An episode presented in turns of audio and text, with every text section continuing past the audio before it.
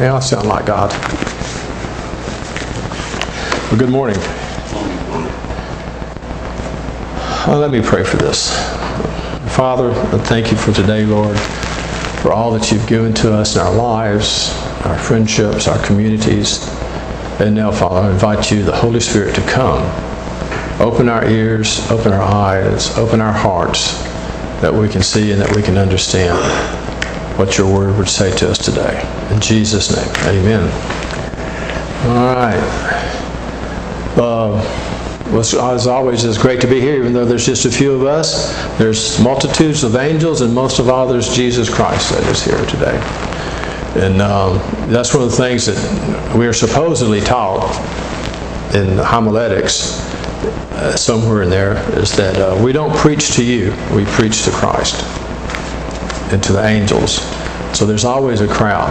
So one person, no people, it doesn't matter. If the Lord gives a, a, a, preacher a word, he should give the word. You know, like I say, if you come up and there's no word, you shouldn't give that. You should make up one. This is a word I think that Christ has uh, uh, given me. I started trying to come up with it in the beginning of the week and work through it, and finally it started coming to, coming together. Actually, late last night and then early this morning as I sat down and thought about it. Uh, I'm going to go across what I call four steps to a changed life. Now, we all know these. This is nothing new. I'm not going to teach you anything new except maybe for one thing in here, maybe two, if we get real lucky. But of course, the first step of, a, of our lives being changed is that we have accepted Christ as our Savior, and uh, depending on who you was talking to you about the day you received Christ, he was uh, he probably told you see, you know, do you accept Jesus Christ as your Lord and Savior? And we, of course, we said yes.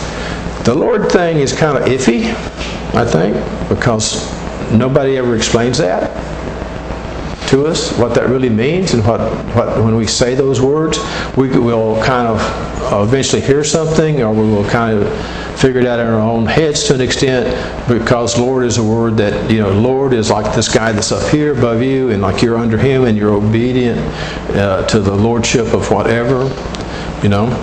Uh, in the days of Christ and stuff, and in the first few hundred years, there were there were men that were called lords, and when you lived under their reign, you was to be obedient to them. So we sometimes we kind of have this tendency to think in those terms, which is part of it, but not all of it. So I'm going to go through a bunch of scriptures real quick. Uh, so if you want to write them down and then come back and make sense out of them after I get through butchering them, you're very welcome to. The first, ones would, first one would be Ephesians 2 4 8.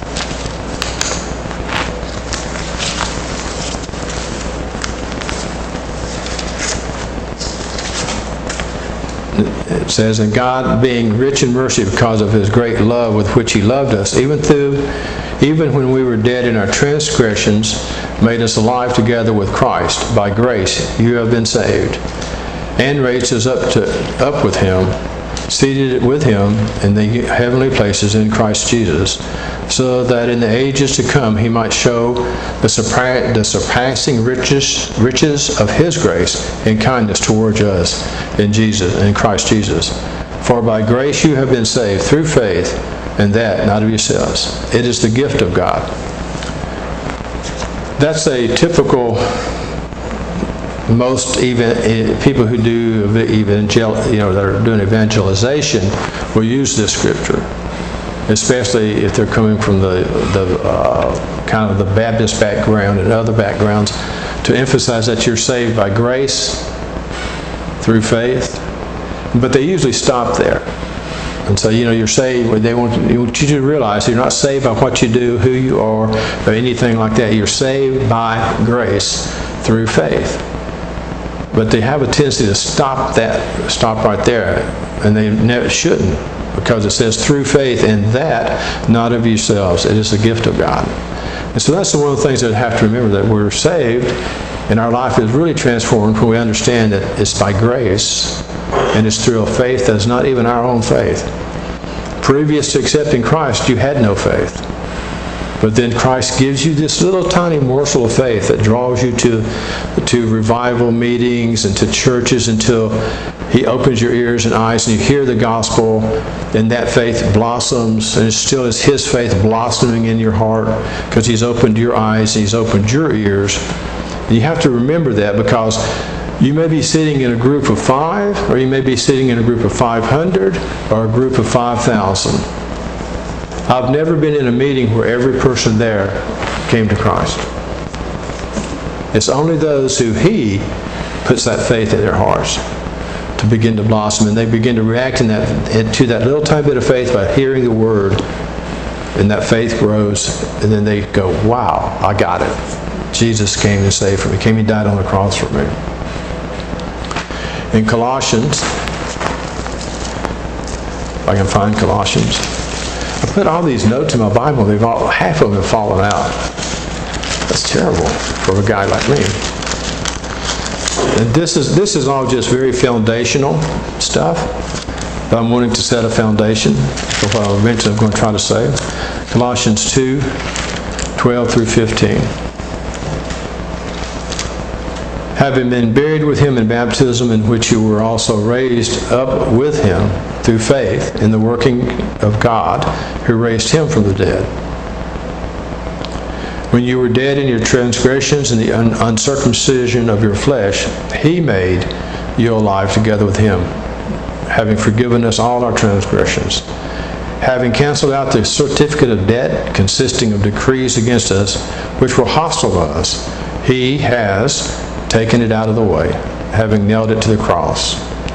When he had disarmed, when he had disarmed the rulers and authorities and made a, made a public display of them, having triumphed over them through him, and through himself. So these are very familiar from your first days of being a Christian. You heard these words here.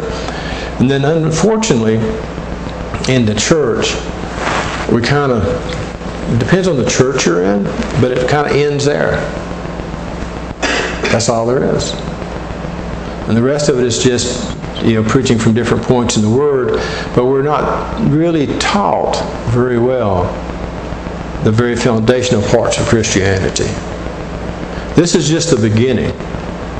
You know, when you build a building, you go and you buy a piece of land if you're going to build a building. And that's what Christ has done. He came and He bought us. He paid the price, Him Himself, totally, completely. There was no debt owed on that property that He purchased. It's a total payment has been done. But then there has to be a foundation laid. There's certain things that take place. You have to go up, survey the property, the proper place to put the building, lay out the building, then uh, you shoot it in with transits and other instruments or whatever, and lay out the foundation, then put in the foundation. And once the foundation is put in properly, in place, square, and all that stuff, then the building begins. Most of Christianity, there's not a foundation. Other than his, you know, Jesus died for your sins on the cross. And that he did. But the foundation that we seem to like teaching in the church is that we have died with him and he now lives his life through us. You may have heard that said, but did they really tell you what that meant? See, in my own life, my own life experiences, and what I see in many, many others, and, and what one of the things that Bishop's doing that is, to me, is like the most wonderful and remarkable thing, is teaching that it is no longer I that live, but it's Christ that lives in me. Now, how does that work? You know, I heard that in the past. And I was like, uh, I, don't understand this. So I spent most of my life not understanding it because I didn't see the example of it. I didn't see someone really living that out in a way that spoke to me that, that said, this is how it works. And it actually does work. Because, see, so much of the time in Christianity, we get saved, we join a church, and then we have this long period of time that if we're young, or even if we're old, we start reading and we go running to our Sunday school teacher or to a preacher and, and go, wow, I read this in the scripture. And, I, you know, can you explain this to me? And you may have read something like, if your hands offend you, cut it off. And so they, they'll spend two hours explaining to you to not believe that, to just not believe that. You know, and I'm, telling, I'm not trying to tell you to believe that, But they're just basically it's all the explanation is about don't believe that, don't believe that. It's not that he wasn't serious about that. And they don't ever get really get around to saying he was serious as a heart attack. That that it should be that serious to you. That it should be totally serious. They shouldn't be any of that way. That was just a cute saying. And we regulate it to being a cute saying. And so much of what's in Scripture, that's what we do, we regulate it. When I was very young, had received Christ, I went to a uh, Baptist preacher. I said, I, read, I was reading in, in the Bible about this Holy Spirit business. And it said, you know, that they, uh, Jesus told them, don't, don't do anything, just hang out until you, the Spirit comes and you're given power. Uh, and I was going, what? I mean, I told him, I said, what, you know, so what does all this mean? This baptism of the Holy Spirit and stuff. And so he spent two hours trying to convince me that it was it wasn't really, really real. That was just something that happened mysteriously that I had no clue about and didn't need to know anything about it. And that all the stuff that is related to the Holy Spirit, it ended when the last apostle died and yada, yada, yada, yada. And many years I talked to different religious people got these explanations about the Holy Spirit and many, many other things in the Scripture. The, uh, one of the things that I had done before being a Christian is I had stolen, uh, in Florida we called them bug lights. They were uh, black lights with an electrical screen, and the black light, of course, just drew mosquitoes and all kinds of bugs to it more than any other light would, and then, would, then the screen would electrocute the bugs and get rid of bugs. So I stole one because I wanted the black light. I didn't care about killing the mosquitoes, but I just wanted the black light. But when God really got hold of me and convicted me of uh, so many things, I repented, and I was moving out of a little apartment into a communal living with other Christians and I was getting rid of stuff, throwing away stuff, and I was going to throw this thing away, and I just couldn't do it. I had to, you know, I was convicted. The Lord told me take it back and give it back to the people you stole it from. So I went back to this. It was like kind of like a, a Dairy Cream kind of a place, and uh, went up and said, "Is your owner manager here?" And so they said, "Yeah." I said, "Can I need to talk to him?" So you know, he, he was coming out the back, so I got the, the bug thing and took it and met him at the back, and I said, I stole this from you. And God's convicted me that I need to give this back to you. And so this man, not a Christian, he began to explain to me, the first words out of his mouth was like, of course, well, thank you for doing that. I admire you for doing that. But, but don't become a fanatic. You know? And I'm thinking, looking at him going like, if I wasn't kind of a little bit fanatic here, I wouldn't be standing here giving this back to you knowing that you could have me arrested and put in jail and then maybe go back go to prison based on the cost of this object. So, so much of our very first part of our Christian life, we're taught to not really believe what it says in the Word in so many different ways. And so when we come to the words in Colossians, uh, or, or let's go to Galatians 2.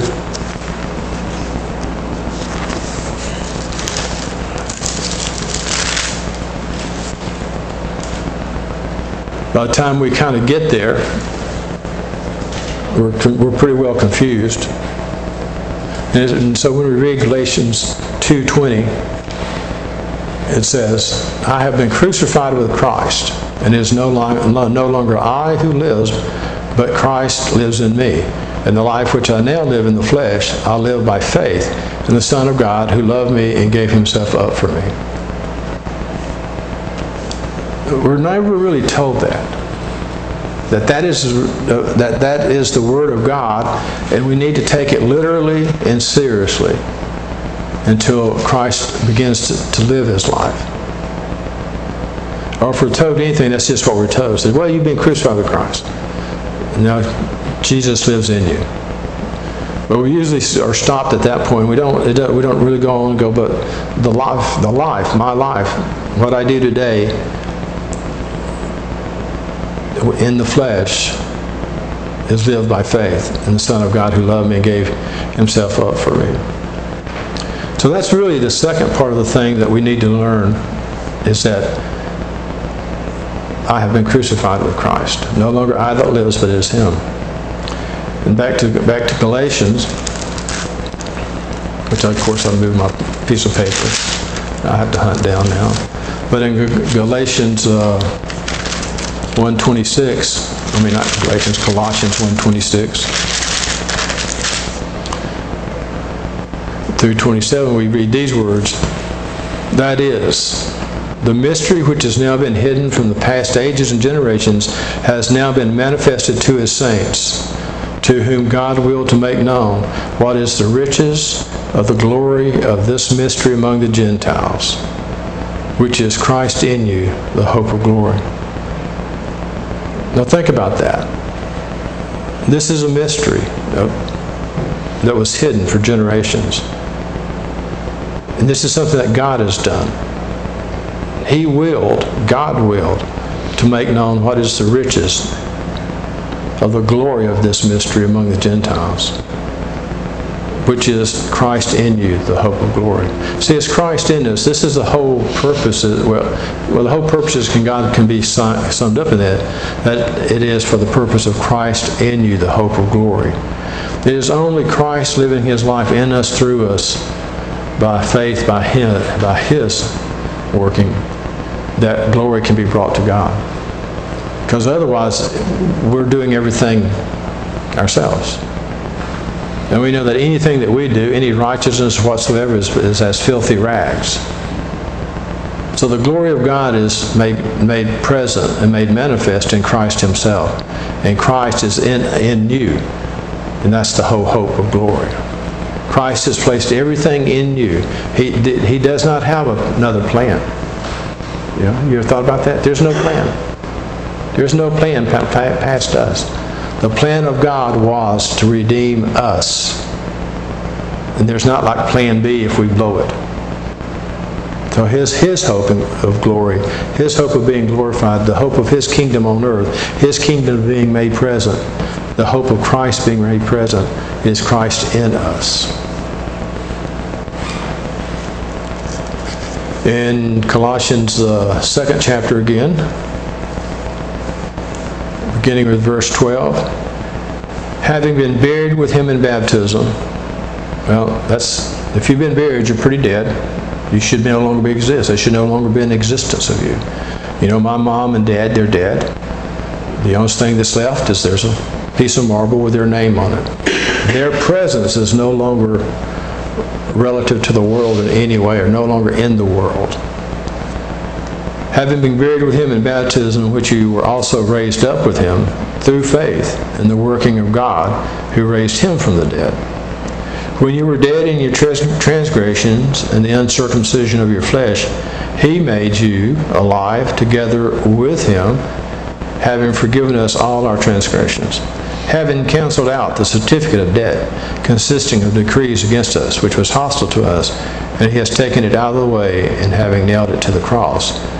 And we, when he had disarmed the rulers and authorities, he made a public display of them, having triumphed over them through him. So this is the thing that we need to, to come back to. Is because you cannot live the Christian life. It's impossible. Only Christ came as truly man and lived the perfect Christian life through the power of the Holy Spirit. That's one of the things we have to learn. Too many people say, well, but Jesus was God. Yes, he was, but, but he chose not to live as God. He made a choice at every point to not take on divinity to live as God in that moment. Instead, he lived by the power of the Holy Spirit being upon him and in him. That's why he was baptized. That's why it said John saw a dove descending on him and that the Holy Spirit rested on him. Everything he did, he did as a man. As a man, just like you, just like me. He didn't do anything different than what we can do. But he did it because he was fully, completely filled with the Holy Spirit and he understood that he could live a life as a man by the power of God and not of himself. So we need to get that so that we don't run around with all these excuses. That's why we don't live the Christian life. You're not supposed to. You're supposed to let Christ live it by the power of the Holy Spirit that you've been baptized in. Those are things that are essential to us that, that we have to get Otherwise, our Christian life is, is so much like a yo yo. And now Christian life will always be somewhat like a yo-yo. But you know, most of our Christian life is like a, a, a, a I don't know, it's kind of like a super ball. Remember the old super balls where you could toss them and they'd like bounce forever and ever like crazy? Well, that's the way most of us live our Christian life. You know, it's like a super ball, and when we sin, it gets thrown on the floor. It doesn't just come back to here. It goes way up there. And back, back down here it says bound, bound. You know, that's the way most of us lead our Christian life. Now, our Christian life will always have up and down, but it shouldn't be like way up here, way down there, way up here, way down there.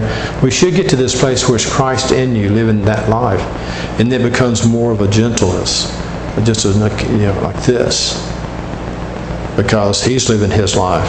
When it gets extreme, it's because we're living our life, and He's not living His life anymore. Now, the key to Christ living His life in you is so simple. And it took me forever to figure it out. And I didn't really figure it out, it just dawned on me one day. Because I used to read stuff about this. I read all the, a lot of the guys from Keswick, the great authors from Keswick, uh, to, you know, Tozer and others, Nee, and all these guys, and all of them talked about Christ in you, the hope of glory, living, the Christ living His life in you, rather than you living your life, but Him living His life. And I always thought, well, I'm, I'm missing it. I don't, I don't understand because I wasn't experiencing it. And I just, you know, I just kept looking to find an understanding in all. And Jesus nowhere in any of this scripture says, when you understand it, you'll get it and you'll live it. He just said, this is the way it is. Now, you just got to believe it was a good Westerner, I don't like to believe anything that I can't understand. And we need to get that out of our system. We just need to simply believe the Word of God. And we don't need to believe each other. We don't need to believe somebody else.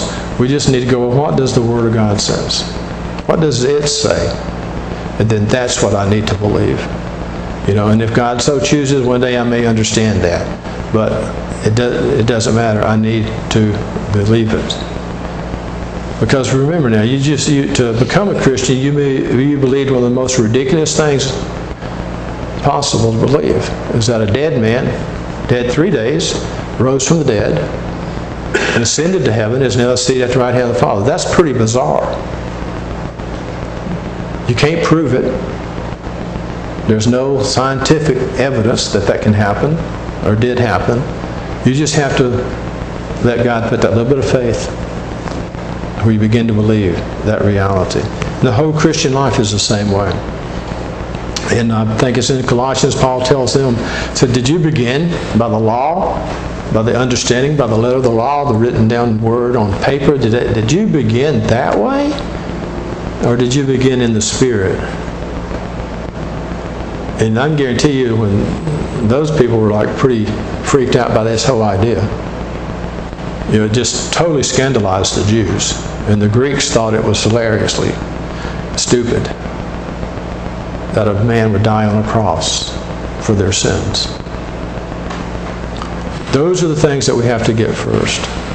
The problem is that we usually get this whole deal going backwards.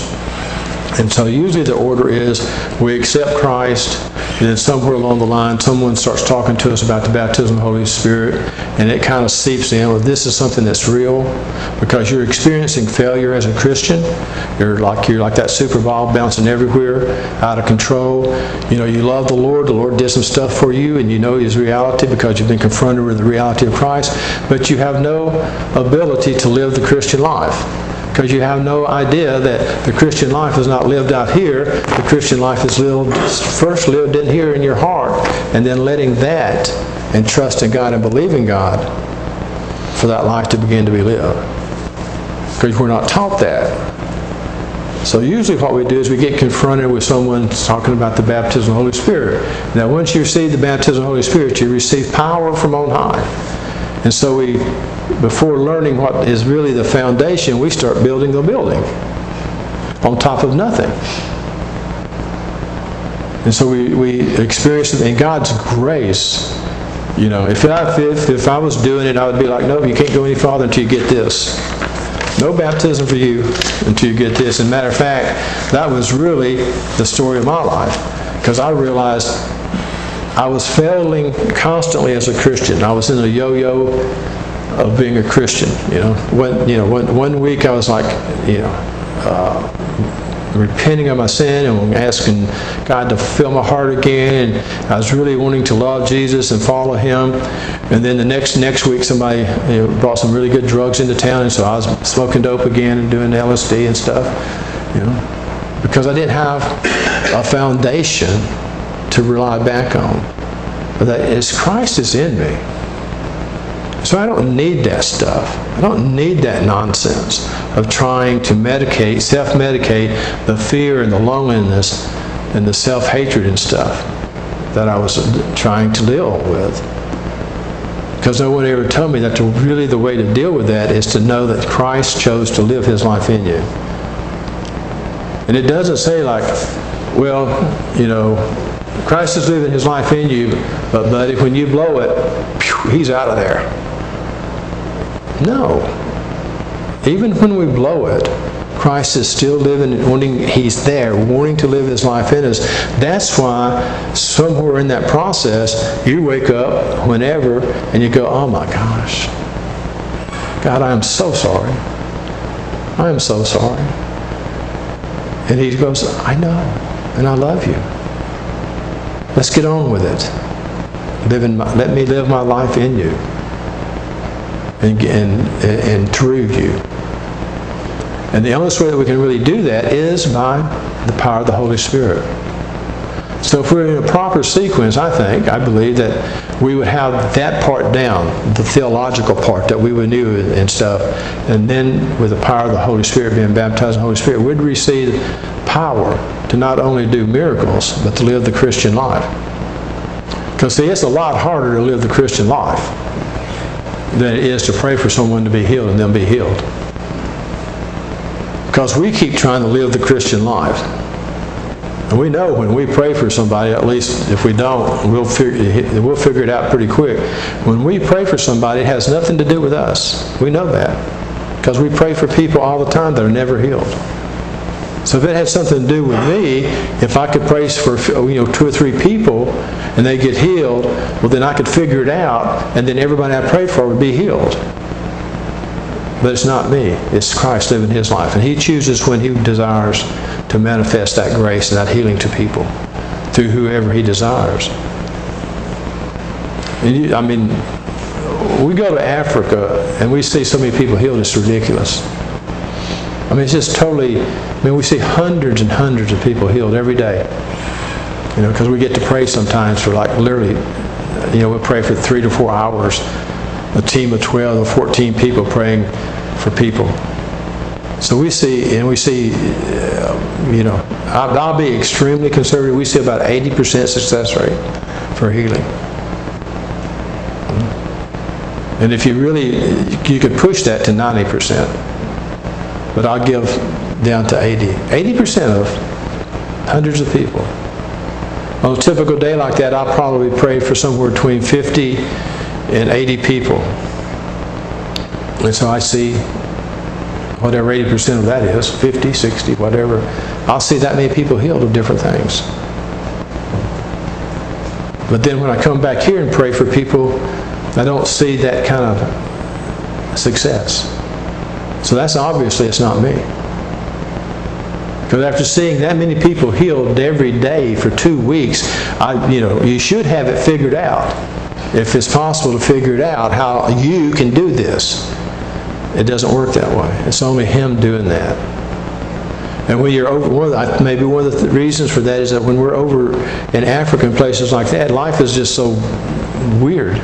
It doesn't uh, resemble life here. You're always uh, uh, taking these long trips, sometimes being totally miserable because of the road conditions or the vehicle conditions. Then you get someplace, there's no air conditioning, you're out, out under tents and trees, or maybe inside of a building if you're lucky, or maybe if you're unlucky, you're inside of a building because it gets even hotter in the buildings than it does under, under a tree. And it's, you're just so, your flesh is so weak that you're depending on God just to sustain you. And so maybe that's the difference is that we are forced to let Christ live his life in us and through us. And when he does, people are being healed. We come back here, we've got air conditioning, insurance, money to buy stuff with, and, stuff for in Africa. You can have all the money you want, but sometimes you, you can't buy nothing because there's nothing to buy. You know, it's like, man, I want a Coke. Nearest Coke is two miles away. you know, so it's a different life there than it is here. And we're kind of forced into allowing Christ to really live his life, to just sustain us and all. So it's not us, it's him. And that's the purpose of the, uh, that I believe that that's one of the main purposes of the baptism of the Holy Spirit. See, Jesus told, the, told them uh, in, uh, in John to just wait until they're empowered. Well, they knew him face to face, touch to touch, hand to hand, kiss on cheek to kiss on cheek. And yet he tells them to wait. If anybody should have ever known how to live their life with Christ in them, living it, not them, it should have been those guys. And they were pretty clueless until after receiving the baptism of the Holy Spirit. And all. So we look in John and Luke, we, we find these things, and I'm not going to, I'll just read you my takes on them real quick. My, uh, but you can look them up, John 14 and in John 16. Uh, John 14 says, He will teach you and bring to your remembrance. But He will teach you. And see, that's one of our problems as Westerners, particularly in this time of history, is that we don't wait for Jesus to teach us anything. We run to the bookstore or Amazon.com and find the book. You would think that if we're this, if we're as smart as we think we are, that we would look at look at the books on the shelves, or look at the list on Amazon and realize there's like a hundred books trying to tell me how to do this, and you know, there's, they're all different. So how how can books teach us? They can, and Christ can use those. But we first, our heart's got to be for the Lord to teach us, for us to be open to the Lord to teach us. And so even when we read a book, we always have to remember it's the Lord that teaches us no matter what the book is, but that book has to line up with Scripture. It can't deny Scripture in any way. See, we have two plumb lines. Christ Himself is our plumb line, and Scripture is our plumb line. And so that's what we live our life by, not by the teachings of Dr. So and so from whatever book. Although those could, those can be really good to help us open our minds to what the Holy Spirit would say. But that's not our dependency. But in the West, it tends to be our dependency. One of the biggest things that I've, when the last year or two that I was working, and I was in uh, architectural woodwork, is we started hiring guys in that didn't know nothing, you know but they had watched they had watched uh, Norm on TV build something.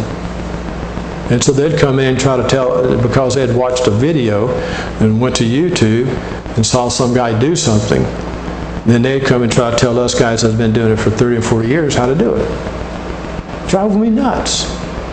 Because they didn't know nothing. They'd never done it, but they'd watched a video. And so there they were the experts at doing it. We do that to Jesus. We read a book, listen to a sermon, watch a video, and then we know more than what it says in here. We need to believe Jesus. We need to believe what He's given us in His Word. And that's the purpose of the one of the purposes of the Holy Spirit. The other is that we can actually live the Christian life. Jesus didn't start being ministering until he was baptized in the Holy Spirit.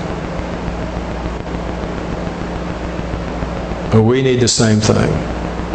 But too many of us are, are taught from the old Pentecostal world and, and from the charismatic world is that you're baptized in the Holy Spirit so that you can go do signs and wonders and pray for people and they'll be healed and that kind of stuff. Now, those are just what happens when Jesus lives his life in you. But we kind of get this idea, well, I was baptized in the Holy Spirit, so I can go out and, and conquer the world now. I can go out and, and do this and do this. It's, but, it's, but it's based on who? Who's doing it? I. I. We need to get that thinking out of our head that anything that we can do for Christ, God, the kingdom of God, is only done by the Holy Spirit. Living, letting Christ, by the power of the Holy Spirit, that Christ can live His life through us and in us and manifest His glory in us and through us. So those are the three things. And the, other, and the fourth thing, uh, and not everybody ever comes to this realization, is our Eucharist. It's in our Eucharist. Because these are the, th- the, the reason I see these things this way is because these are the four things that have changed my life radically over the years. Now, I started out as I got saved, I got baptized in the Holy Spirit, and then for like a gajillion years, Christ was trying to teach me what it meant for Him to actually live His life, and not for me to live my life so much. And I'm still on that that, that I'm still in that class, 101, Jesus living his life. That's a lifelong thing. And I'm still trying to make that happen and figure it out how it can be, be more and more and more and more consistent for me. And the only thing I know is I have to just simply believe what he said. Even when I'm not manifesting it, he said it. And so who's right? Who's right, him or me? You know, that's pretty simple. You know, question to answer. Well, it's him. I just have to believe it and then pray for the power of the Holy Spirit to work that in me so that it happens. It just happens. It's just like when you got saved. It just happened. You know? You didn't fill out a form. You know? They didn't have like a 12 step program on the floor for you to walk through to get saved. You know? It wasn't, you know, it just somehow it happened. When asking most people, well, I'd say, well, yeah, most people, when I ask them, well, explain to me how you got saved, they start blinking. And then they come up with, well, Billy Graham was preaching this sermon, and I gave my life to Jesus. So, tell me how you got saved. So you didn't do anything. You just got saved. God's grace descended on you. He gave you that tiny bit of faith. He opened your eyes, He opened your ears, and you went down. And in the midst of repenting of your sins and weeping and crying, or however it went for you, something happened totally unrelated to you in that sense. His grace poured out upon you, and He washed you clean by His blood. And you got up going, I'm free, I'm free. I'm free. I've never felt this clean before in my life. And it wasn't because you walked through the proper program, jumped through the proper hoops, said the proper words or anything. It was because of His grace and his, the faith that He gave you that it happened. Now, how did that happen? It's a mystery. It's a mystery as to how Christ could take someone that walked in such a depth of sin and depravity as I did and change my life and actually live inside of me. To me, that's the miracle of the Eucharist. My greatest theological statement that I've ever made was the first time I walked into a CEC church in Birmingham and met Jim Pinto. You know, and I didn't know anything, know much about the CEC church, just that it was like a, it had to be a bunch of wackos. I mean, can't get a more wacky name than charismatic Episcopal. You know, the ultimate oxymoron. Church. You know, like it should be, you know, like a church should be Christian. When I'm not even, I, I'm totally not sure about the Episcopalians, and I've survived a lot of charismatics. I'm not sure about a lot of them even being saved, and that's about all I knew. But I did know that they had had what I called the Lord's Supper or communion every Sunday, and I hadn't had communion in a long time, and it, and it always had a special place in my heart. And so I came in, met Jim Pinto and a couple of other guys, and I said, And uh, of course, they knew I was a visitor, and we were just talking. I said, you, and so I told you, I said, uh, I'd like to take communion. So I haven't had communion in a long time. So I'd like to take communion, but I don't, I don't want to offend your church. I'm not really sure what you guys believe. I mean, you're a charismatic, which tells me like you're nuts, and you're Episcopal, which tells me that you're probably not even a Christian. So I didn't really say it that way to him, but just said I don't understand, and uh, but I don't want to offend. You know, if me taking communion would be offensive to the people in the church, I don't want to cause people offense or stumbling. And, uh, so he said, well, so what we believe is that uh, you, you need to be baptized, you need to be walking in relationship with Jesus Christ, and we believe that in the elements of bread and wine is the real presence of Christ. That He said, "This is my body." We believe that is His body. He said, "This is my blood," and we believe that is His blood. If you can believe that that that He's in the elements, His presence is real. If you can believe that, you're more than welcome at, at the table. And I thought about that because I'd never even heard that concept before. You know, because I never like went to an Episcopal church, and boy, charismatic churches definitely never say that in any way, shape, or form. So I thought about that for a few minutes, and then by God's grace and the, my eyes being opened and the tiny bit of faith being dropped in, I looked at him and I said, Well, if Christ can dwell in me, he can dwell in anything he chooses. Because I don't know of anything on this earth that is more sinful and prone to sin than me. Think about that. If Christ can dwell in you, why should we ever have any thought about Him dwelling, His presence being in bread and wine? I don't know about y'all, but I think it's far harder for Him to be in me than it is for Him to be in the elements. Because they have no sin. None. They're just simple bread. It's just simple wine. They're sinless in that aspect. That's easy because they're, they're, they don't have a soul or a spirit until they're consecrated. So the Eucharist, as I begin to understand the Eucharist and understood the power of the Eucharist, it changed my life. That was really the beginning. I went, I went from step one to step three to step four. And now, or well, yeah, and so now I'm going back to step two. Yeah, my relationship and my understanding has been out of order. I cannot live the Christian life without the baptism of the Holy Spirit, but without being letting Christ live His life in me by the power of the Holy Spirit, my walk is so up and down and so traumatizing to me until I begin to just let Him live His life and understand how great His love is for me. That He's always there, never leaving me nor forsaking me. His love is eternal. And I was like, I had not read the New Testament lesson for the day. And all of that was in the New Testament lesson. I was like, wow, that's cool. You know? So it's Christ in us, the hope of glory.